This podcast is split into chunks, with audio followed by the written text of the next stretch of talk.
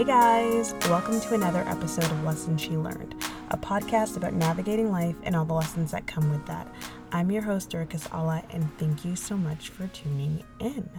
How are you guys doing? What's going on?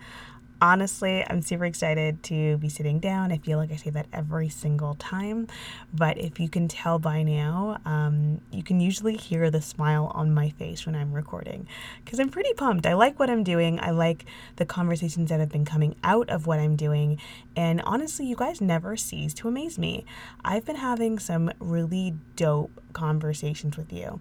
You've been sliding into my DMs or messaging me, um, those of you that do know me personally, and there's been so many good conversations that have been sparked from some of these podcast episodes. So thank you guys for also meeting me in those places and um, sharing your conversations and your truths with me. I really appreciate it.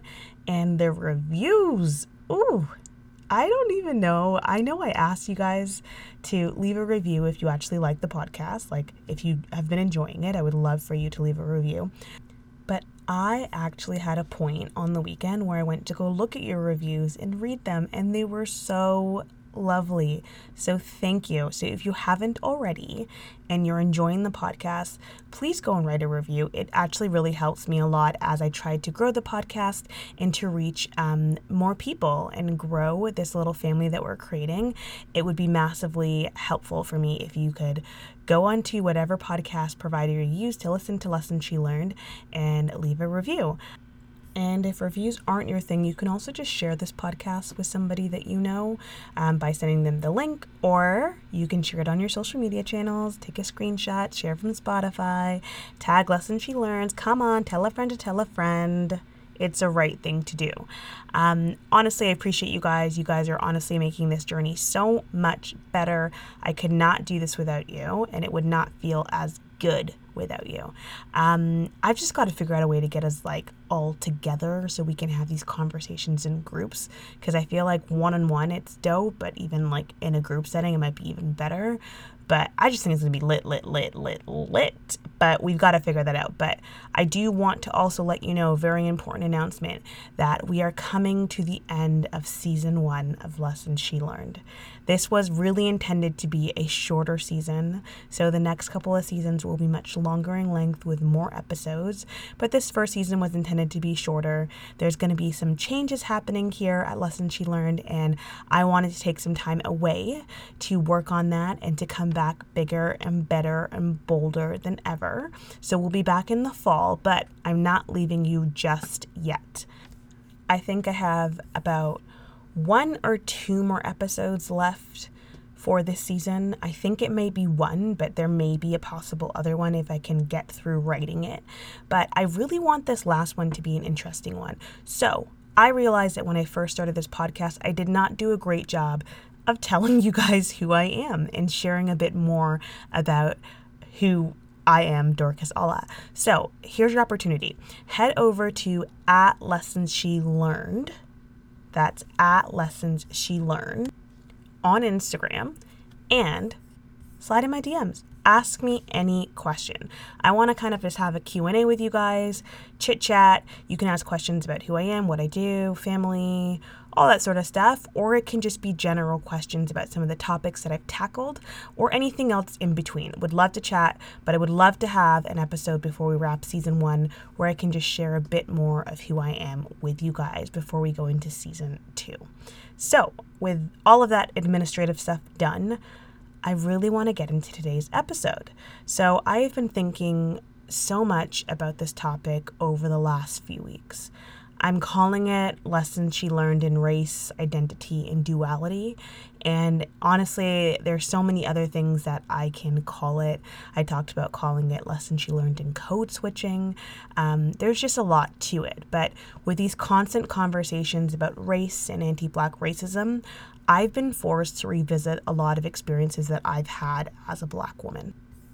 And one of the things that I've been consistently thinking about, honestly, and this is me being really transparent and vulnerable, is just the amount of times that I've had to kind of come to grips with the duality of who I am. And if anything, during this time, I've just reflected on how much I've actually been censoring myself and walking through life, kind of hiding parts of myself depending on the situations that I'm in. And I've always been aware that I've done this. It's not new news. This isn't something that now came into my mind just because of these conversations happening.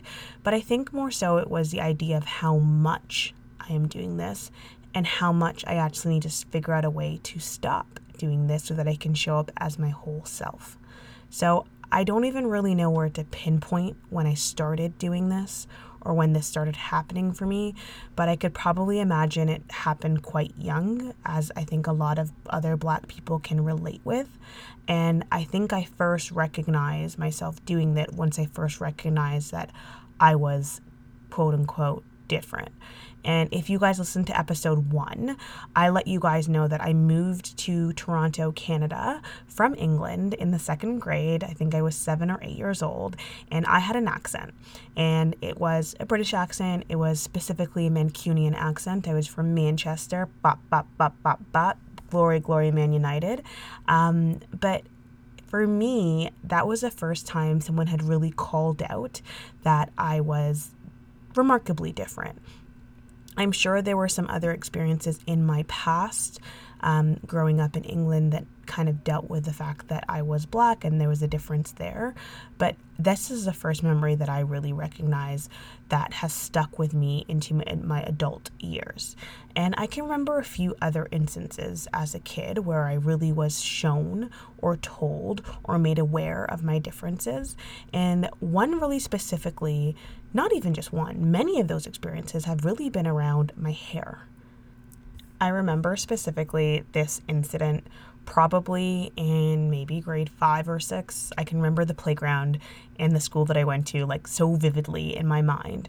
But my mom that weekend had actually just done my hair. It's kind of like a very normal childhood ritual on the weekends. My mom would sit me in between her legs, braid my hair, do my hair in some sort of style that I would wear for the week or two weeks or whatever that time frame was. And um, there's a popular hairstyle. I'm saying it's Nigerian, but I, I genuinely think it's done in many African countries where your hair is actually styled using thread. So if you think about like um, the thread that you use to sew clothes, it's a little bit thicker and it comes in spoolies. And I can actually, again, vividly remember these packs of black thread that my mom would kind of bring out and she'd part my hair in different sections and wrap thread around my hair. And it was a great way of protecting my hair. So it was a protective style. And she was able to kind of actually create intricate designs with my hair. So I had gotten my hair done on the weekend and showed up to school on Monday. And to me, it was just a different hairstyle that my mom had done. I believe she had actually done it before growing up, and I had never had any issues. But this specific day, I remember showing up to school after the weekend and one of the boys calling me Medusa. And I had no idea who Medusa was or what the reference actually meant, but I knew that the way he had said it, that it was not a compliment and that it was actually said from a place of um, hate and honestly, it was done to humiliate and to make me feel less than. And I will never forget that experience. Again, happened many years ago. I still remember the boy's name. His name was Eric.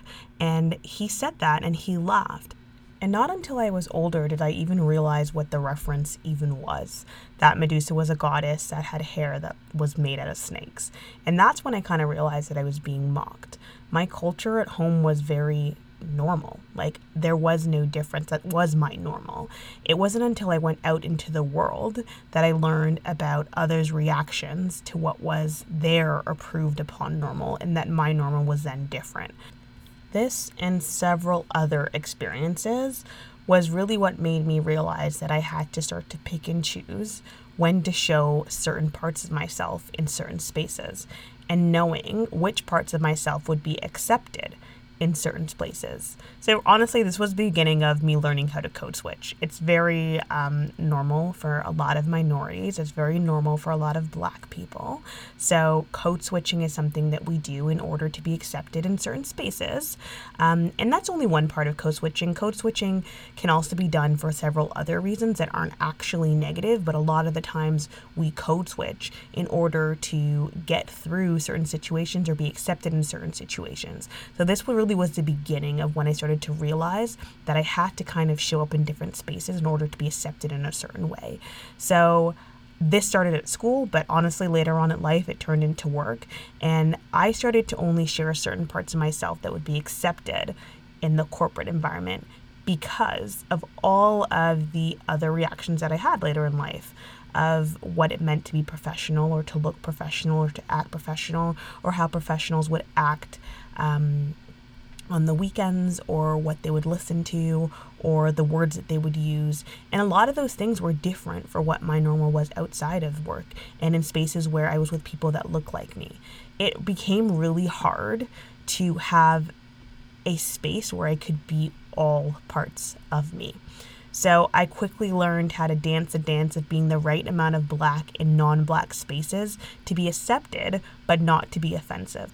And I am telling you right now that every single black person you know has done this before or is still currently doing this now, especially if you work in a professional workspace, and especially black women.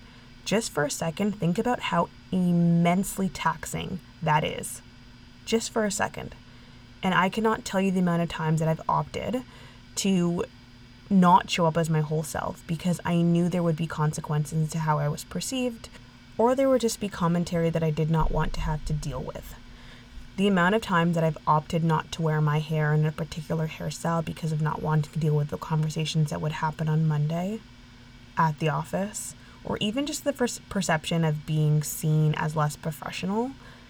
I have so many examples, so many experiences. And if I can be all the way real with you guys, I still battle with that now. I've talked to so many of my friends that are black professionals, and it's still something that a lot of people deal with. As much as these conversations on race become more common or happen more frequently or are happening at a larger scale, it still doesn't mean that now all of these things have been erased or that all of us are feeling comfortable to show up as our full selves. I still mentally have to kind of get over the hump in some cases. I still mentally have to kind of talk myself out of some ways of thinking. Like right now, like I have some fire cornrows in right now. Like they look so, so, so good but I specifically opted to get them done when I knew I'd be on vacation from work for a week because I didn't want to have to deal with conversations on my hair. Even though I'm not in the office, even though during COVID 19 I'm logging onto Zoom, I know there would be conversations that, quite frankly, I just didn't want to have to deal with. And also, I still have a bit of fear of how my hairstyle will be accepted or how my hairstyle will be perceived or, and I don't even want to say accepted because it's not about being accepted. In this case, I think my worry is that it will actually be perceived as less professional and be distracting from what I actually have to offer as a professional in marketing. And that to me has been always the biggest fear. And it is not something that I, I my experience is not unique. This is common. And the idea of having to manage how to code switch and what your identity looks like in different spaces and understanding that you are complicated and have different parts of yourself is honestly the experience of a lot of black people and has been my experience as well. And the duality doesn't even just stop there for me. I am an immigrant kid. I am Nigerian. I am Canadian. I am British. I identify with all three. I am born of Nigerian parents. I'm Yoruba and proud. I was born in England. I have lived most of my life in Canada. My first time to Nigeria, or I was going to say my first time back to Nigeria, my first time visiting Nigeria, I was in my first year of university, I believe, and it took me a while to really fall in love and accept my culture. But the kicker is, I have been told so many times that I'm not really like I'm doing air quotes, I'm not really Nigerian by other Nigerians because I have been disqualified because I don't speak the language, because I wasn't born there, because I don't speak pidgin, because I don't always get all the cultural references. The list goes on and on and on and on. I've always felt a little bit stuck between being a foreigner in Nigeria and being a native. Actually, in all of the countries that I just identified with, because I'm Canadian, but not really. I mean, most of us aren't. I'm British, but not really. I'm Nigerian, but not really. I have always felt a bit forced to pick one side of myself. And then, even then, I felt that I couldn't fully show up because I wasn't fully, quote unquote, what a Nigerian should be, or fully, quote unquote, what a Canadian should be, etc., etc., etc. So I remember in high school, I had a lot of people say, you know, oh, you speak really white. Or, uh, yeah, Dorcas is an Oreo. And this honestly came from a lot of other black women. And by their standard, I wasn't black enough to be black, but I sure as hell wasn't white. So there was a lot of understanding of who I was and trying to figure out what my identity was. If I wasn't this, but I wasn't that, then where did I kind of stand? And I really just had to have a lot of conversations with myself that I didn't have to quite fit in a box. I could be all the parts of who I was, and that was okay. Like, I can be multifaceted. I don't have to fit some people's stereotypes of what I should look like or what I should act like or what I should speak like. At the end of the day, I can show up in a boardroom and still drop it low to a fire Afrobeat song on the weekend. Those sides of me are both parts of me, and neither one should excuse the other, neither one discredits the other. I should be able to show up as my whole self without fear of the consequences. And I'm still very much learning to do this. You guys know like I am not an expert by any means in any sort of capacity when it comes to giving advice or giving you my experiences. I'm legitimately simply doing this podcast as a way to share my life experiences with you and just documenting them so that you guys can hear. It's kind of like an open diary. So you're going to hear the blunders and you're going to hear the parts where I don't get it right. But I'm just hoping that I can share moments that are relatable and realistic. And as I think about kind of navigating identity and duality and code switching and race, I mean, there aren't a ton of lessons that I can think of because I'm still in the process. I'm still in this. And I don't know if it ever really stops, but there's probably two things that, or maybe three things that I can say have kind of bubbled up to the surface for me. So here they are. These are the three things that I've learned through navigating duality, race, identity, and code switching. um, first and foremost, and I've said this before, but your existence is valid and it doesn't need to be defined, boxed in, or labeled. And as I say that, I get slightly emotional because I'm speaking to myself. And it's a reminder for myself. This is just so important. Like your value and my value and who I am, who you are, Dorcas, isn't defined by outside forces. You do not need to be boxed in or labeled to be legitimized. You don't need to be like anyone else, even other people that look like you. And you don't need to be like other black women because we are not a monolith. We are all different. This is one of the things that continues to blow my mind that people just assume that there's a one single narrative of what it means to be a black woman or one single narrative of what it means to be a Nigerian born in England or one single narrative of what it means to be a black working woman working in a professional space. There is not one single story we are not monoliths. We're all different. We're all individuals. And just simply understanding that being you is valuable becomes such a firm foundation for so much of your life. Not just in this, but identity is so important. It really shapes your confidence and really shapes how you show up for yourself in all other aspects of life. It's not to say that that foundation won't get shaky at some times and you may not even always believe in it yourself, but you should remind yourself often as you can remember that your existence is valid just as it is. Lesson number two the exact experiences that you have and that you have in your life are actually the exact same things that you have to offer to other people. All of these things make you you. All of these things are exactly what is needed.